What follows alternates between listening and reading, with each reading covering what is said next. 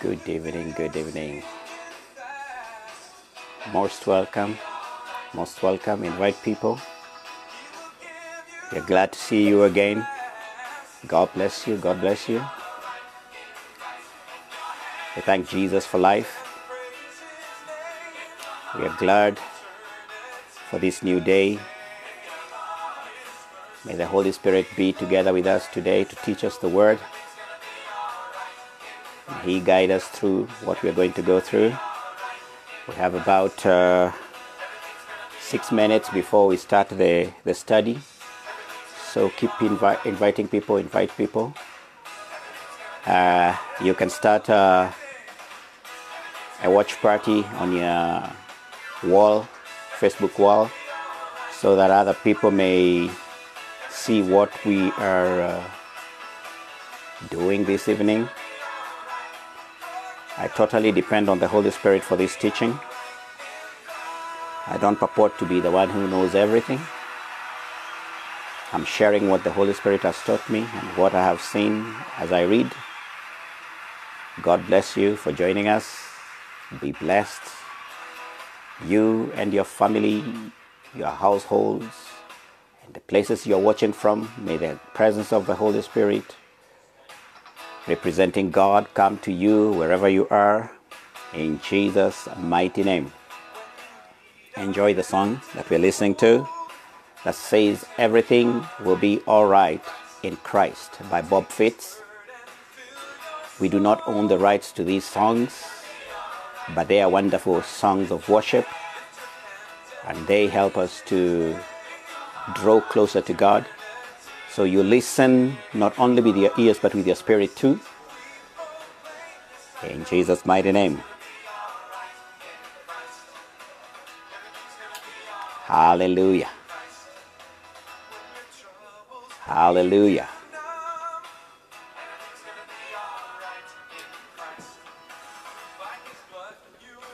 Thank you, thank you, thank you to everyone who is watching, and especially the servants of God. Uh, because you're my fellow servants, I'm not greater than you. We all depend on God and the Holy Spirit. I am blessed for you joining us this evening. Uh, after consulting with my wife, we decided we start our broadcast at 7:30. It seemed to be a very good time. Uh, I hope to take not more than uh, 30 to 40 minutes every single day. God bless you. And I think we can start with a word of prayer, then I will read a scripture, and then we will go into the lesson for this day. Amen. Let us pray. Everlasting Father, King of glory, Creator of heaven and earth, you who was, who is, and who is to come, you have always been there. You are wonderful. You are mighty. You are glorious. We bless your name this evening. We worship you. You alone deserve to be worshipped, to be praised. You deserve the sacrifices of our bodies, minds, souls, and spirit because they are yours. You own them, and we do not own ourselves. We thank you for redeeming us from our sins by grace because we did not deserve it through the sacrifice of your only begotten Son, Jesus Christ, who took our death and died on the cross so that we may have life everlasting. We glorify you, we exalt you. We submit our hearts, our minds, our souls, and our spirits to you this evening, Lord, as we go to break your word, to understand who you are. We ask that you, by your Holy Spirit, teach us. I submit my mind and my heart.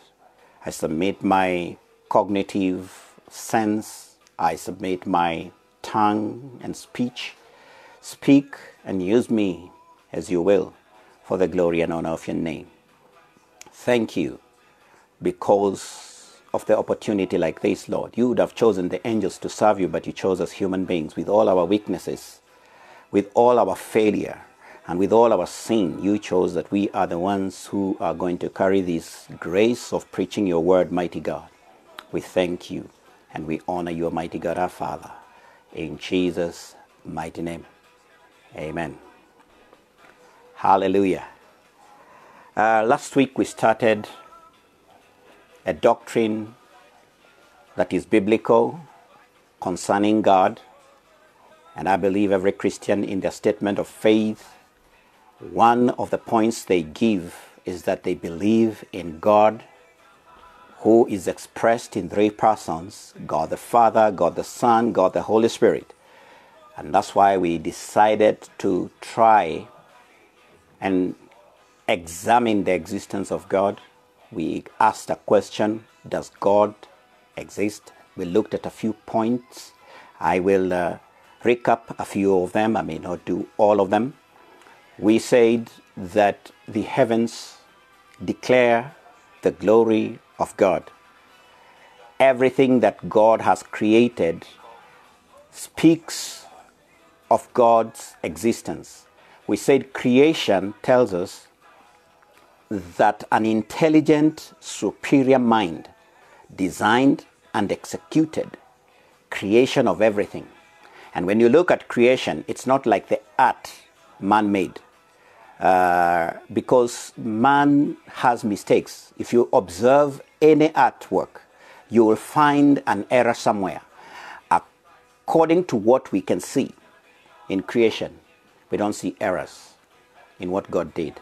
Therefore, they tell us that there is a God who created them and when the trees are waving their leaves and branches, they are just signifying the greatness of God. When we look at animals and all their shapes and sizes and their uh, uh, abilities and things they do, that they're divided into several categories, we see a mastermind. Uh, we also said that in the conscience of man, it is written that God exists. And man, every single day of his life, is looking for that God. And that's why man is supposed to be a worshiper at whatever level. So if you don't find God, you'll find something else to replace God because you have a need to worship a God. That's why people worship their work, power, money, influence, uh, fashion, how they dress, how they look, they worship themselves. It is because we have a need for God in our hearts. It has been said by one singer uh, uh, some time back that there is a God shaped hole in the heart of man. We try to fill it with things, but they can't fit. It's like trying to fit a square into a circle. It can never fit. But we keep pushing, hoping that one day we will find something that will fill that hole. But we never find it. So we were asking, does God really exist? And we looked at those things. Uh, today, I want us, ask, uh, I want us to ask uh, ourselves, because we, we, we, we came to a conclusion last week that uh, Monday that God exists, so, who is this God? Or what is God? Uh, how can we know that God that we now believe exists? That is what we'll be looking at today. Today, I want us to read a scripture from Exodus chapter 3. I want to read verse 13 to 15. It says, and Moses said to God, Behold, when I come to the children of Israel, and shall say to them, The God of your fathers has sent me to you, and they shall say to me, What is his name? What shall I say to them? Verse 14 And God said to Moses, I am that I am. And he said, Thus shall you say to the children of Israel, I am has sent me. Verse 15. And God said, moreover, to Moses, Thus shall, shall you say to the children of Israel, The Lord God of your fathers, the God of Abraham, the God of Isaac, and the God of Jacob, has sent me to you. This is my name forever, and this is my memorial to all generations. Amen. May the Lord bless His word. So, who is God? That is a question. What is God if He's not a person? How can we know God? Once we know who He is, we want a relationship with Him. Because the sole purpose man was created is to have a relationship with God. Therefore, that's why man has a need and a desire to find a God, to worship that God, to serve that God. Like we have seen on Monday, is that because of what God has written in the conscience of man, most tribes in the world have a story of their existence, where they started from, where they came from, and the God who created them. They may not have the true God, they may not know the true God, but they have an idea of who God is. And so, the biggest question most people have in the world is how they can worship God. Let us look at a few facts. The fact that God exists is so conspicuous, both, both through the creation and through man's conscience, that the Bible calls the atheist a fool. And we looked at Psalms 14 and verse 1. Accordingly, the Bible never attempts to prove that uh, the existence of God. Rather, it assumes his existence from the very beginning. That's why Genesis 1 and verse 1 says, In the beginning, God. It doesn't first give us an introduction of who God is, where he came from, how he looks, what his names are. It just assumes the existence of God and begins by telling us that that God, God exists and he created everything. And then it begins to give us account of what he did from day 1 to day 6 and rested on day 7. It doesn't bother to tell us a lot.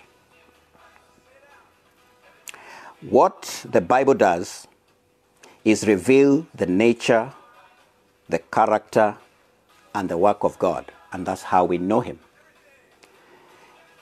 The Bible says we are the work of His hands, we are His workmanship.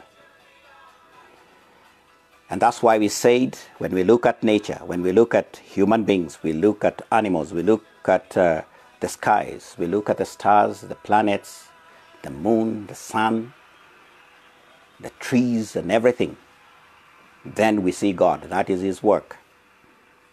Let's look at a few definitions. Thinking correctly about God is of uttermost importance because of a false idea about God becomes idolatry. And the law that God gave Moses 20, uh, the, in chapter 20 of Exodus, 10 commandments, the first law says, you shall have no other God besides me.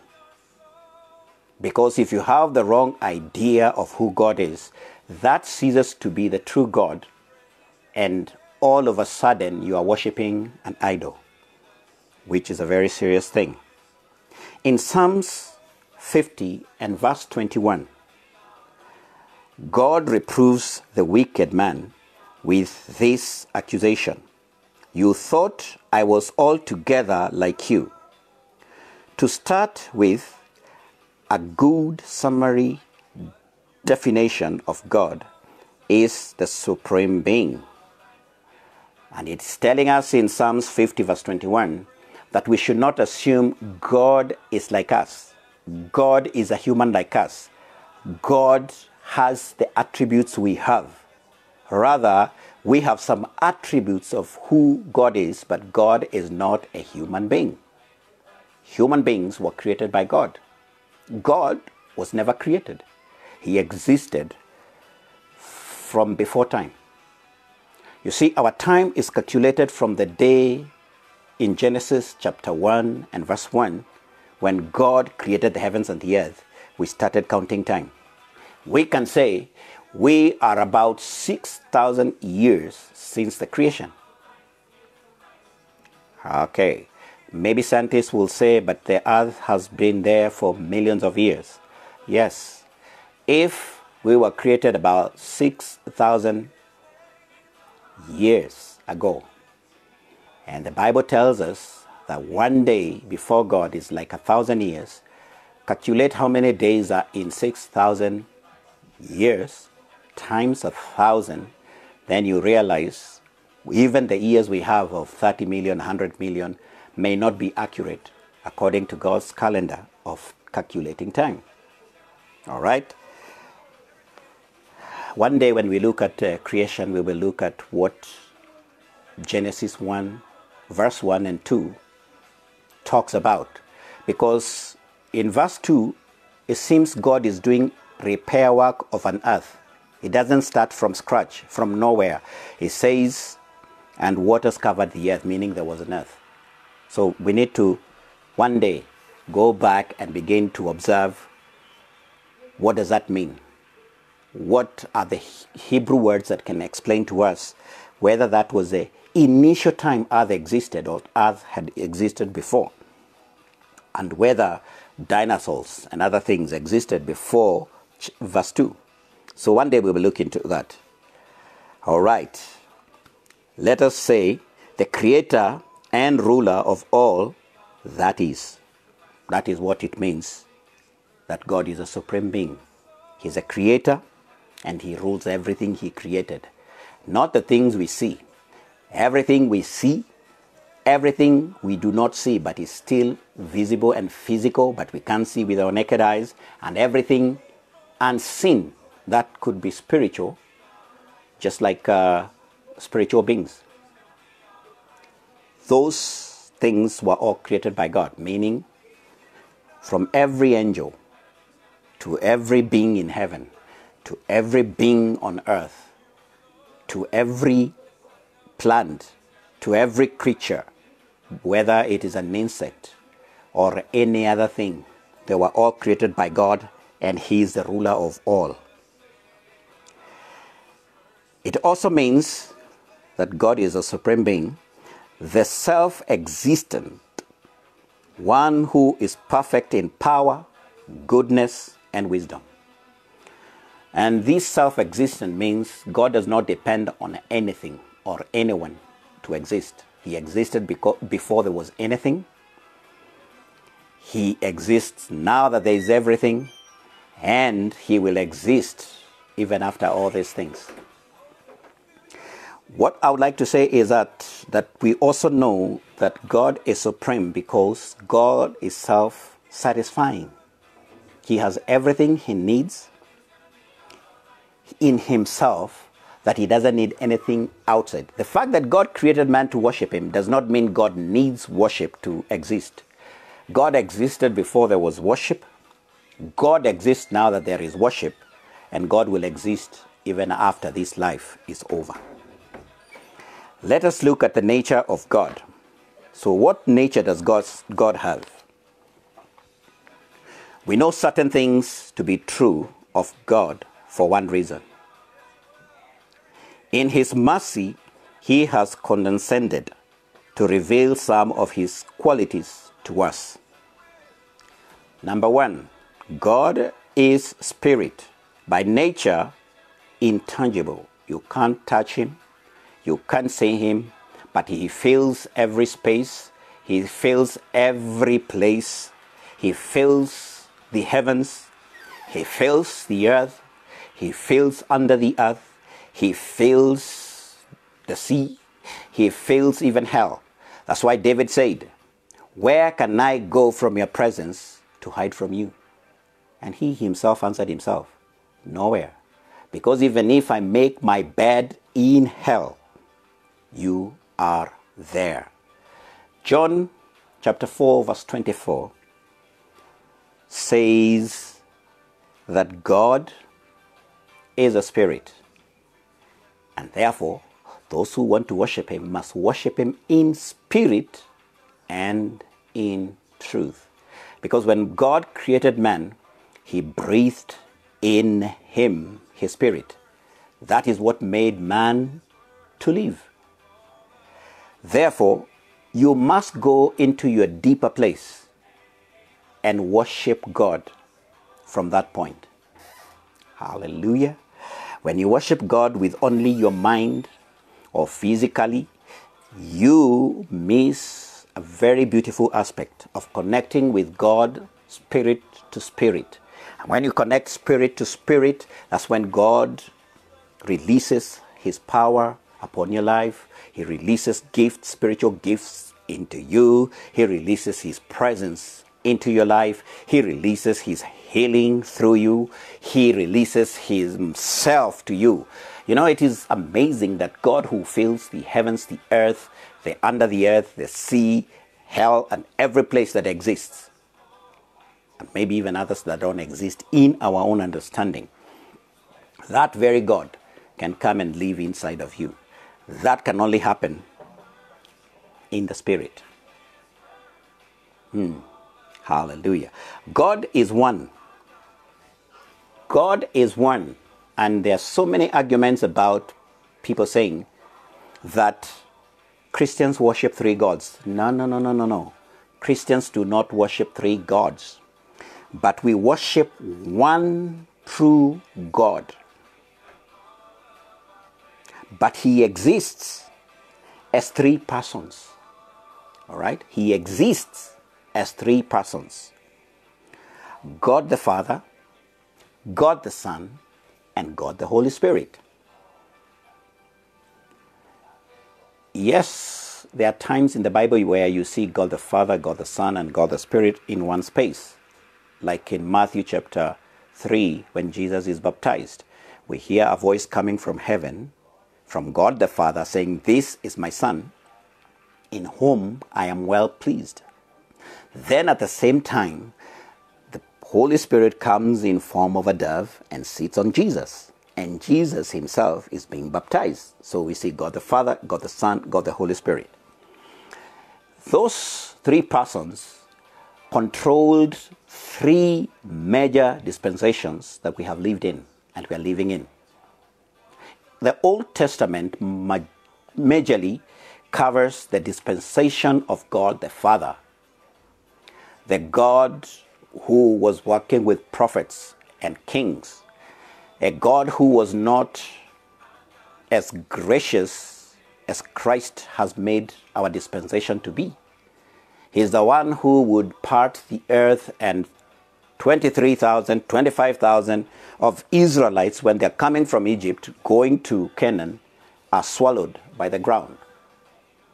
You break a law, you're taken out, you're stoned to death because that is what he required. But we can't say he was not merciful. There are many people who sinned, like David, when he killed one of his soldiers and took the wife. God would have killed him, but he did not.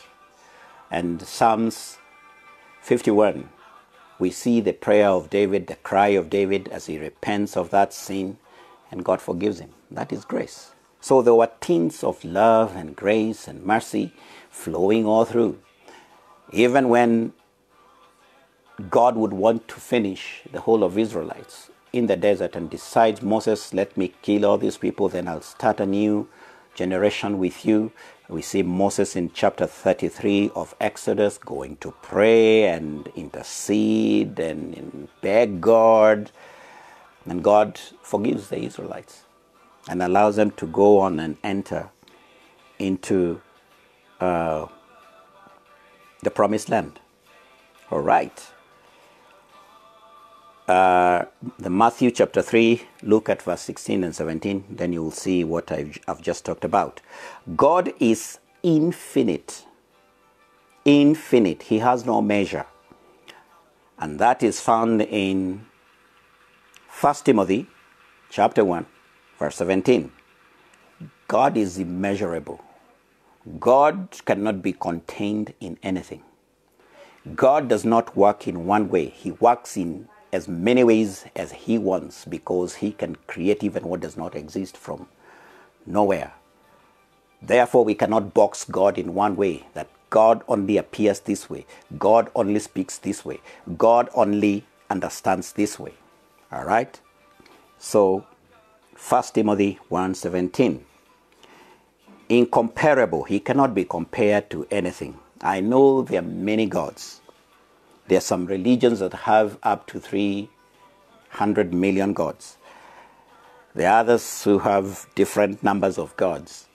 But god cannot be compared to anything anyone any deity any mythology of the, the, the greeks you know, they have Hercules, they have Zeus, they have Thor, they have other gods that they talk about, and demigods and all that.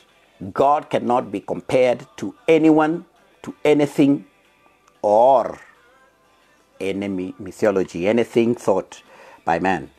He is greater than all. You can look at 2 Samuel chapter 7 and verse 22. God is unchanging. Malachi 3 6. God does not change. And God Himself, even in the book of Numbers, verse 23 and verse 19, has said He is not a man that He can lie. So God cannot be compared to man. I know there are many people who have twisted thought of God the Father because of their earthly fathers, because their earthly fathers failed to love, to nurture, and all that. God cannot be compared to man. He is not a son of man that he should change his mind. Once God has decided something, nothing can change him. Hallelujah. God exists everywhere. That is found in Psalms 139, 7 to 12. That is what I was telling you about David saying, Where can I hide from you?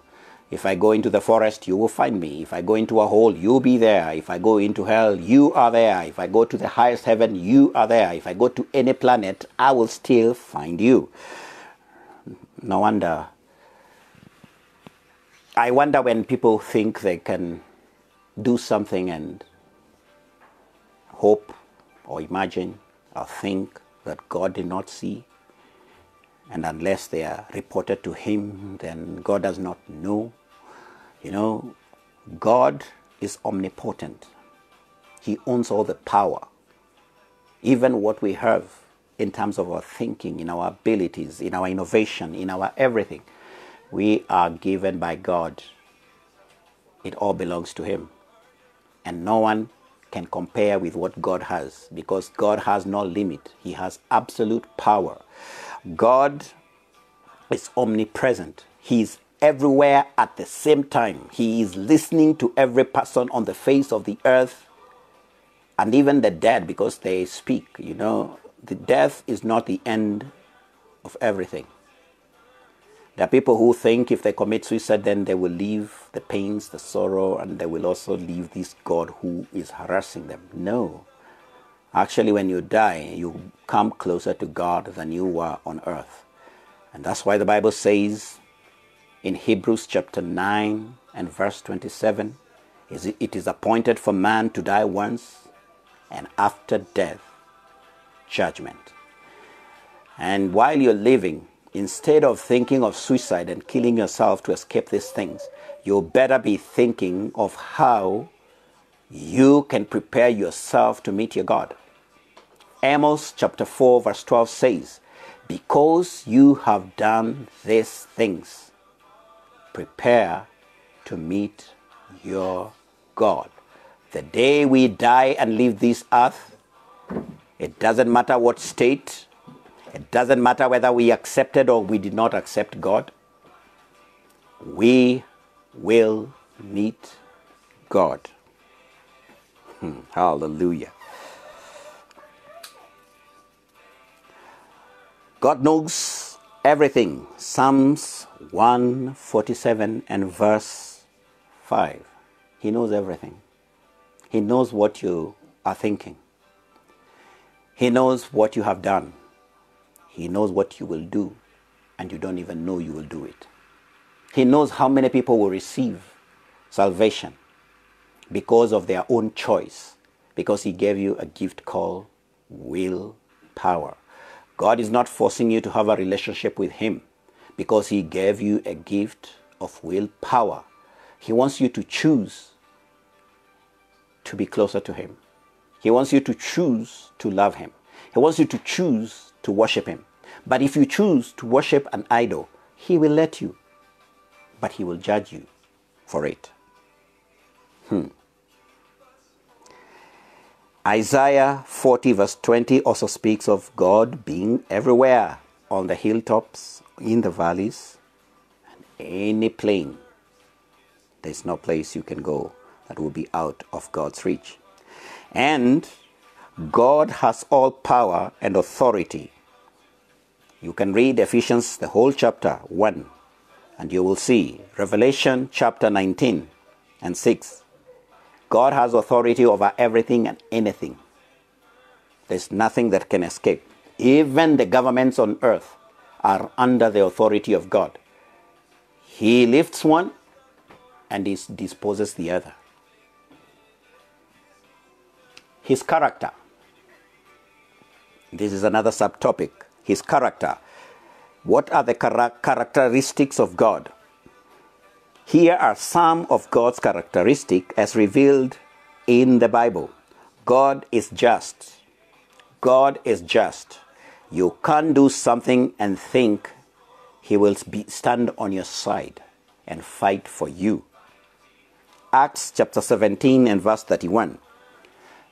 You know, it is amazing that some people go to God to pray for God to hinder some people they have wronged from doing anything and they hope God will stand on their side and be unjust so that they can defraud the other person. God does not work that way. There are things you go before God to ask Him, and He will not listen because you did an injustice. And the Bible declares that God will cause an unjust man to pay seven times over what he did to another man. Many of us suffer because of the things we've done to others. Because God must allow justice to take place. God is loving. Ephesians 2, verse 4 and 5. And actually, 1 John chapter 4 tells us in verse 8 that God is love. So, love is not a feeling, Love is not a warm, fuzzy feeling. It's not a, a goosebump causing feeling. Love is not a warmth in the heart. Love is a person. Love is a choice. To love a person, you choose with your mind to allow God to express Himself through you. And so, if there, there is a person you feel you hate so much, pray that God express yourself through me to that person. If your marriage is not working right now, ask God to express Himself through you to your spouse and vice versa.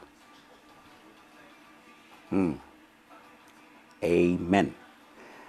God is truthful. God is truthful. John 14 6. Jesus declaring, and Jesus is God, 100% God. And when he was on earth, he was 100% man. So it was God man.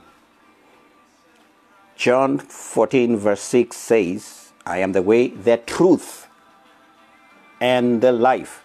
So God is truthful.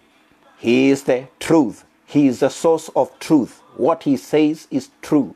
It doesn't matter whether it is nice or not nice. Whatever he says is true. God is holy.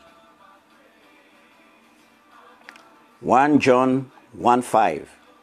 tells us that God is holy. I also remember another scripture in, in, in First Peter where God where, where where where Peter quotes what God had said in the Old Testament, be ye holy even as I am holy. So God is not asking you to be holy like no one else. He's telling you, copy me, invite me into your life, and I'll make you holy. And I can tell you for sure, you cannot attain holiness without inviting God to have a relationship with you and to express His holiness through you. God shows compassion. 2 Corinthians chapter 1 and verse 3 and he says if it were not for the compassion of the Lord we would have been consumed. God shows us compassion when we do not deserve it. God, compassion means you empathize, you feel the pain of the other person, and not only feeling, you step up to do something about it. You step up to resolve the problem that is causing this person this pain. So God shows you compassion. God is moved by every pain you feel. He's moved by every tear you cry. He's moved by every sickness that is disturbing your body. Sometimes He doesn't stop it because that is your path to walk. Sometimes it is your disobedience that has taken you there, and until you change your mind and follow another path, He allows it to go on. God shows mercy. Romans 9 and verse 15 the mercies of the Lord. You know, mercy is when God is supposed to punish you, but He chooses to not punish you. A story is given that a judge had a son, and the son was a criminal. And when they were brought before the court, the judge sentenced everybody who was involved in the crime, including his own son. But after he pronounced the judgment, he chose to remove his gown and his wig and say, I will go into the prison for my son. The fact that the son was released does not mean justice was not served because the son was sentenced. But the judge decided to take the sentence upon himself on behalf of the son. And that's what God has done. We are the ones who had sinned our wages was death, according to Romans 6 and verse 23. We were supposed to die, but God took on a human body, came on earth, and died on the cross for us after he passed the sentence for us to die. And therefore, substitution happened at the cross. We were given the life Jesus should have lived because he was holy. And we were and Jesus was given the death we were supposed to have died. So Jesus did not die for himself, he died for you.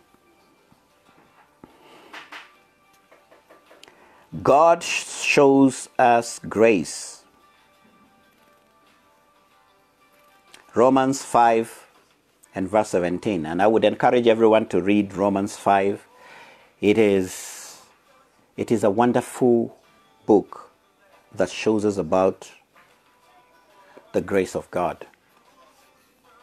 The whole of that book tells us that God demonstrated his love for us, that while we were yet sinners, Christ died for us. He did not die for us when we repented. He did not die for us when we had cleaned ourselves up. He did not die for us when we were good enough. He died when we were bad. He died when we were wallowing in our own sin. That's when he went to the cross. What if we never chose to be saved? Christ would still have died to give us an opportunity to correct our mistakes and if we went to hell, we would not blame anybody. Anyone who will go to hell will not blame anyone because Christ died for everybody. The difference will be accepting or rejecting. God judges sin. That's Psalms 5 5. There is no sin that will be allowed to enter heaven. He does not let unrighteous to the unrighteous man to go unpunished. There is no sin that will enter heaven. If you read uh, Revelation, when he talks of the heaven, that sin will not be found there. But the most important thing above judging sin is that God also forgives sin. Amen. Psalms 130, verse 4 Who forgives all, not some, not the small ones, but all your sins. There is no sin God cannot forgive, no matter what you have done, no matter how far you have gone, no matter who you have wronged. There is forgiveness in God. Let us look at the uh, last thing, which will be uh, no, we, we have two things. Uh, the last, uh, the second last one, we'll look at His work. We cannot understand God apart from His work, because what God does flows from who He is, just like us. If you you you you treat, we give you that title. If you build houses, you're a builder. If you uh, work wood things, you are a carpenter. If you do the piping and the drainages and all that, then you're a plumber. If you are uh, repair shoes, you're a cobbler. So we, we get titles and names from what we do. A thief is a thief because he steals. So for us to understand God, we also need to understand his work, then we will know who he is. He is. He, let, let me just give you an uh, abbreviated list of God's work because we can't say everything he has done and he continues to do. Past, present, and future. God created the world, so he's a creator. So when you say, my creator, you're addressing God. There's no other creator. Genesis 1 and verse 1, Isaiah 42 and verse 5. He is actively uh, sustains the world. Colossians 1 and verse 17. Monday we talked about how God holds all the, the planets in their orbit and they uh, revolve and rotate as they go around the sun. Some take years, some take days, like the earth takes a day uh, within 12 hours, you go halfway.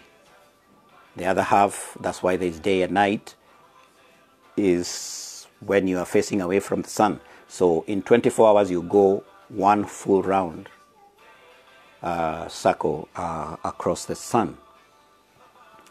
Uh, the others that take months, some years, that many years, as they go around the sun and God is sustaining them, suspending them on space.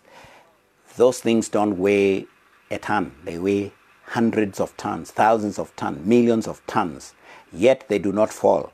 And you can't say, why don't they fall? Just God. He knows what He did and He knows how they're sustained up there. And if He can sustain those things, don't you imagine He can sustain you and your life? and even in these difficult times? Mm-hmm. He's executing his eternal plan. Ephesians 1 and verse 11. You know, God did not just create things, He planned, then He created and executed that plan. And He's unraveling it day by day, month by month, year by year, every single day and he knows what he is supposed to do, how to do it until we come to that very end of everything when we go before the throne of God for judgment. This involves the redemptive the redemption of man from the curse of sin and death that was still in his plan. Even when he created Adam, he planned for his salvation because God knew Adam would fall and he had prepared his salvation. That's why when we look at Revelation, it says that Jesus Christ is the Lamb of God who was slain before the foundations of the earth. So Jesus didn't, did not decide to die when he went to the cross. It was determined before even man fell. What an amazing God. So he's executing. He knows the numbers of the people that will be saved. He is working so that they can be saved. But the invitation is given to all. It all depends on our choices. All right? God never forces anyone to do anything. He gives you an opportunity. You choose to accept or reject. Mm-hmm. That is in Galatians 3, verse 13 and 14, which says, Cursed is the man who hangs on a tree. And he tells us that Jesus Christ hung on a tree to take away the curse of death. And in First Corinthians, Jesus also took the sting of death and grave from our lives. If we accept what He's offering now, then we can escape those two things. He draws people to Christ. John 6, verse 44. And he says, and it was Jesus speaking, that no one comes to me unless my Father draws him. He disciplines his children. Hebrews chapter 12 and verse 6. And he disciplines them because he loves them.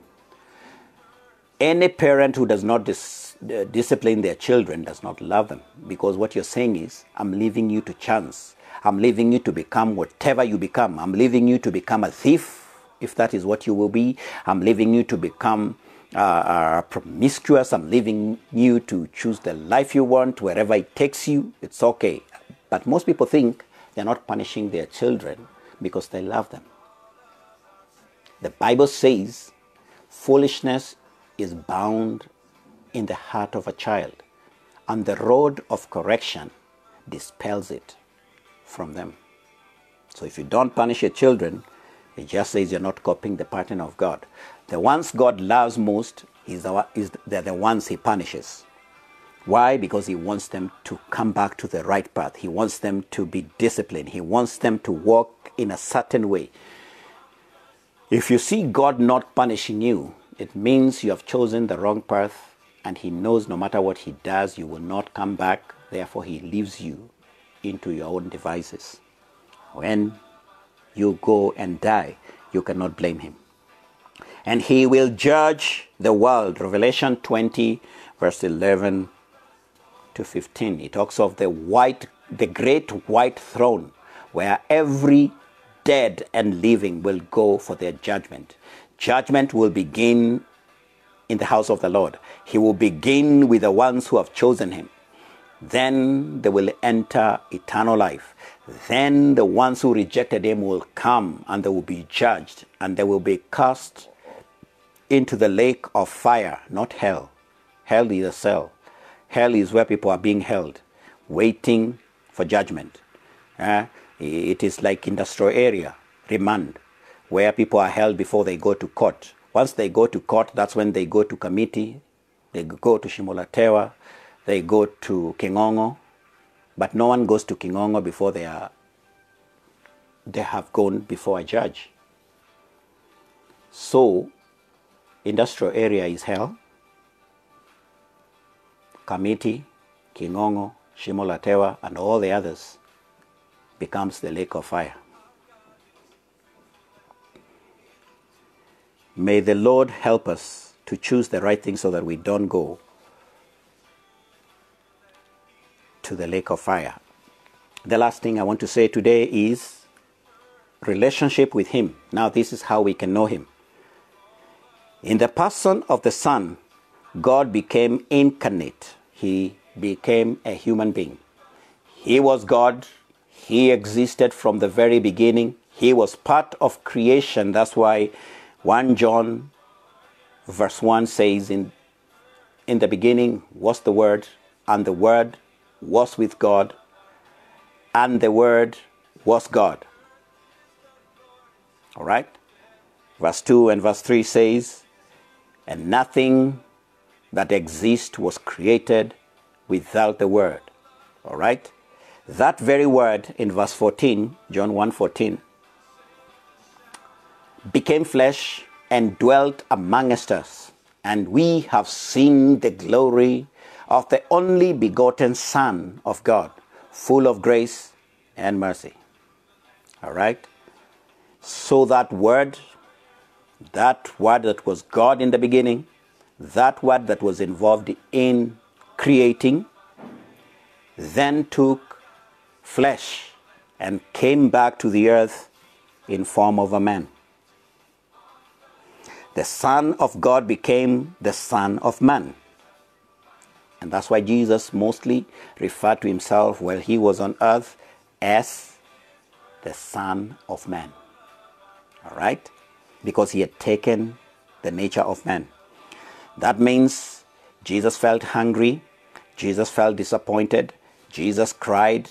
We know John uh, 11 when he went to to Lazarus' place and he saw how they were discouraged. We also know uh, John 11:35 when he looked at Jerusalem, uh, he wept. So Jesus cried. Jesus got angry. Remember when he went to the temple? Holy anger, took a whip, whipped everybody and threw everybody out, overturned the tables. Those are human emotions. That means he was a man. But he did not become a man so that we can see him as a man. He became a man so that he can bridge between God and man.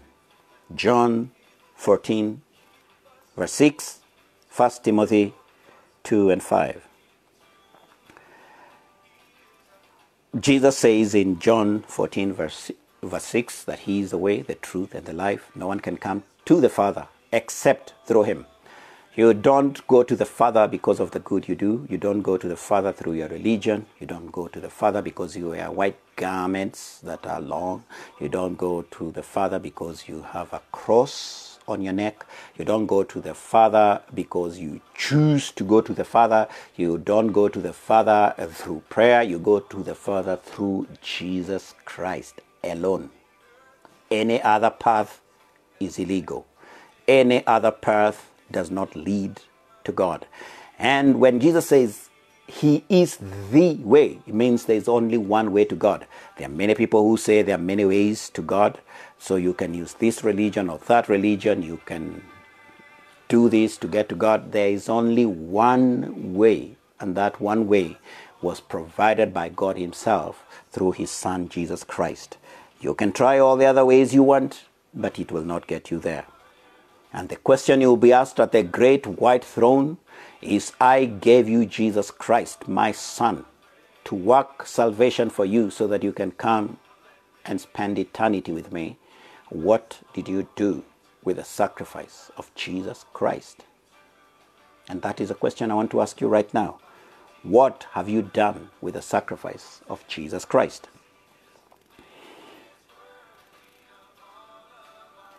It is only through the Son that we can have forgiveness of sin. Ephesians 1 and 7. How can you attain that? Ephesians 2 8 and 9. You must have faith in the Son of God to give you eternal life for you to come into that relationship with God. Any other way, it won't work. It is not your good good works, even though good works are good.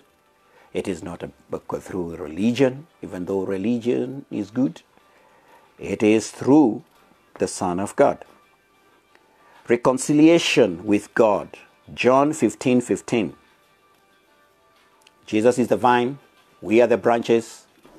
Uh, without him, we can do nothing we know that uh, through the same place is that uh, there is no other way to God. God is the one who takes care of the vine, and the vine takes care of the branches and the leaves and the fruits so that we can bear them. Romans 5:10 tells us the same that we were reconciliated back to God. And eternal salvation. That is 2 Timothy 2:10. Eternal salvation. Eternal means forever saved. There's no other way you can be saved. I know some people discover other revelations after they've been saved that are greater than Christ Jesus and the cross, but that is not the way it goes. It is through Christ alone. In Jesus Christ, all the fullness of the deity lives in bodily form. That's what Colossians 2 and verse 9 tells us. That Jesus, in that physical body that was on earth, the whole of God was inside that body. So, to really know God, is all we have to do is look at Jesus. Roman uh, Hebrews Hebrews tells us that in the past God spoke to man through prophets, but in these last days he has spoken to us through his son. So if you want to know God, look for his son. If you want to hear God, look for His Son. I'm not saying the prophets today are not important. They are important, but they are not the ones who will connect you to God. It is Jesus Christ. And any man who claims he can connect you to God is a liar. And the truth of God is not in him. So you need to study, you need to know, you need to seek, you need to find Jesus Christ. Then you will be connected to God. The Lord bless you. The Lord bless His word. Increase you. Allow His presence to fill your life, to fill your home, to fill your workplace, to fill the streets of Nairobi, to fill every, every place you go to, so that you may know Him and the power of His resurrection and then He can connect you to God. Let us pray. Everlasting Father, we give you glory, we give you honor. That though you are incomparable, incomprehensible, infinite, you are supreme, you are beyond what we can imagine or even think, you have chosen to expose yourself to us. You have chosen to have a relationship with us. You have chosen to make us your children. You have chosen to give us an inheritance that is spiritual, that we do not even deserve. You have chosen to send your only begotten Son here to earth that we may know you, that we may connect to Him and have eternal salvation, that we may be reconciled with you because we have fallen away from you. Lord, we thank you that in your word, if we concentrate to read your word, and you have said Jesus Christ is your word, and he was with you in the beginning, and he was you, then we can begin to have a knowledge of who you are, who Christ is, and have a relationship one on one with you, where we can stand and speak to you directly without being represented and we pray that you will also help every person you've put in charge of our lives to lead our lives, to disciple us, and to teach us. That they will be faithful just direct us to Christ Jesus and not to anything else. What we need more in these days is not wealth, is not influence, it's not power, even though those things are important. What we need in these last days is Jesus Christ, your Son is a relationship with Him and indeed a relationship with you. We thank you because that is possible. We thank you because that is what you intend. We exalt you. We lift your name on high. We love you. We lift you up. We glorify you. forever and ever uh, through your precious Son, Jesus the Christ. Amen.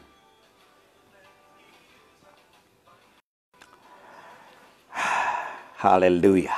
What what a, a very vast topic. I, mean, I know I've not done everything. I've just challenged you to go and read and find because it will be a very hard thing to do in these last uh, few minutes that we have been together. Thank you very much to everyone who has joined us. Thank you very much for everyone who uh, has shared this broadcast. Thank you very much for everyone who has commented, liked uh, this this broadcast. Thank you very much for everyone who will continue to share. Thank you very much for everyone who will ask themselves questions or send us questions that we may need to answer. And God bless you. And may the Holy Spirit of the living God, who is a teacher and who leads, leads us into all truth, lead and guide you into more truths about God, even as we continue to do these biblical studies. And may God help us to keep on growing. We shall meet again the same time, 7:30, next week on Monday, when we shall continue with this uh, doctrine of God, and we shall be sharing uh, a poster to just tell you the times, the topics that are coming, and we hope to keep on interacting with you, and we hope to keep on growing together. Even as we wait for the reveal of Christ Jesus, the days are very few. Christ is coming very soon. That big judgment is on the way and there's no way we can escape it. The best way is to prepare ourselves for it. God bless you. God increase you and do you good. Have a lovely weekend. And let's meet again, same time, same place. Thank you.